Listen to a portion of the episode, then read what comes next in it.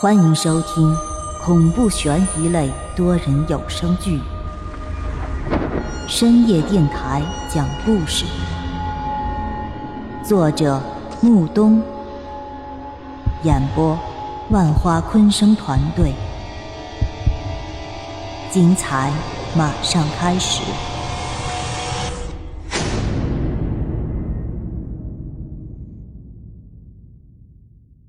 第二十二集。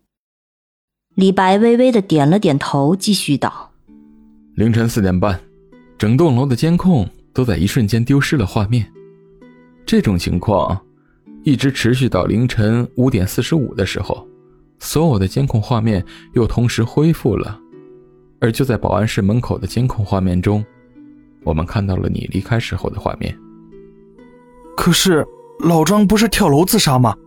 这跟我又有什么关系呢？”当我把话说到这儿的时候，李白突然叼着烟卷抬头看着我，他凌厉的眼神仿佛一瞬间刺破了我的内心。不过当时我并不觉得心虚，因为这件事儿它本身与我无关啊。我没说这件事情和你有什么必然的关系，所以你先不要激动。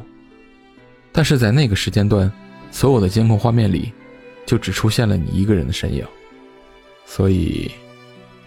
也就是说，老张从那个房间跳下去，是被我推下去的。哼，别着急嘛，你在着急的时候，总会说错话的。所以今天晚上，你还是先稳定一下情绪再说吧。说罢，他便起身准备向外走去。我赶快快步拦在门口，冲他问道：“这就结束了？那我该怎么办？”这件事儿跟我一点关系都没有，我什么时候可以离开？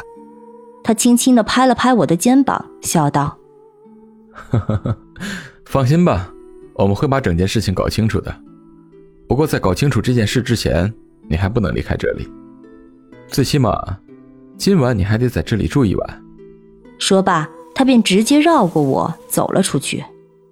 他走后。我便再次被一个人锁在那幽暗的笼子里，这笼子的三面都是水泥墙，另一面则是一道铁栅栏，还有一扇铁门。房间很低，我伸手稍稍点脚便能够够得到顶棚。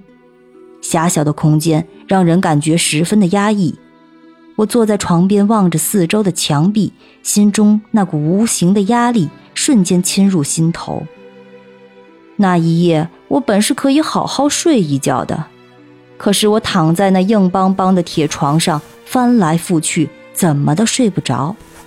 每当我闭上眼睛的时候，却总能看到老张在那玻璃里的模样，满脸的鲜血混合着黑沁沁的泥土，顺着脸颊躺在地上。他冲我张着嘴，好像是在诉说着什么，可是我却怎么都无法直面他。就这样，在老张痛苦的折磨中，我度过了一晚。我不知道自己什么时候才睡去的。总之，当我醒来的时候，那身材挺直的李白便再次坐到了我的床边。我微微的睁开眼，一股刺鼻的烟草味瞬间侵入了我的鼻腔。我猛烈的咳嗽了几声后，便缓缓的爬了起来。醒了。我晃了晃肿胀的脑袋，问道。我是不是可以离开了？李白轻轻的摇了摇头，苦笑道：“你暂时还不能离开。不过现在案子有了新的发现。什么发现？如果我没有记错的话，电视台都已经搬走了吧？”李白急转的画风让我着实有些措手不及。我不明白他这话究竟是什么意思，便只有一五一十的回答了。对呀，电视台是已经搬走了，但是我们电台这一块还是在这里留守。怎么了？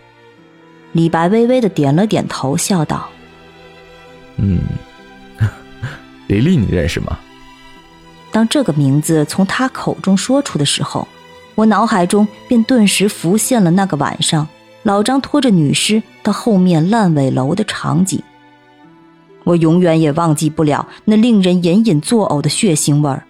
永远也不会忘记鲜血躺在地上被雨水冲刷后的情景。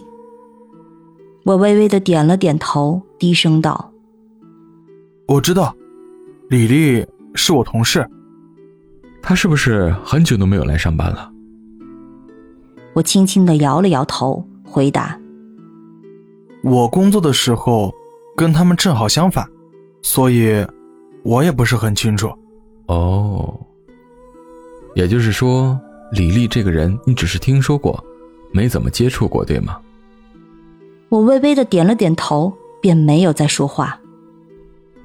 今天有人举报，说是在你们单位后面的烂尾楼里发现了一具女尸。经过检查，正是这个叫李丽的女孩。哦。李白看着我，他默默的掐掉了手里的烟头，半晌。他看着我笑道：“ 看样子你好像已经提前知道了他的死讯。”我，我不知道，不知道。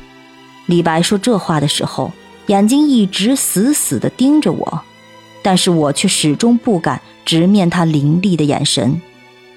就这样，他盯着我看了半晌，便继续说道：“我学过心理学。”当一个人在说谎的时候，他的眼神会变得飘忽不定，所以我敢断定，你现在很心虚。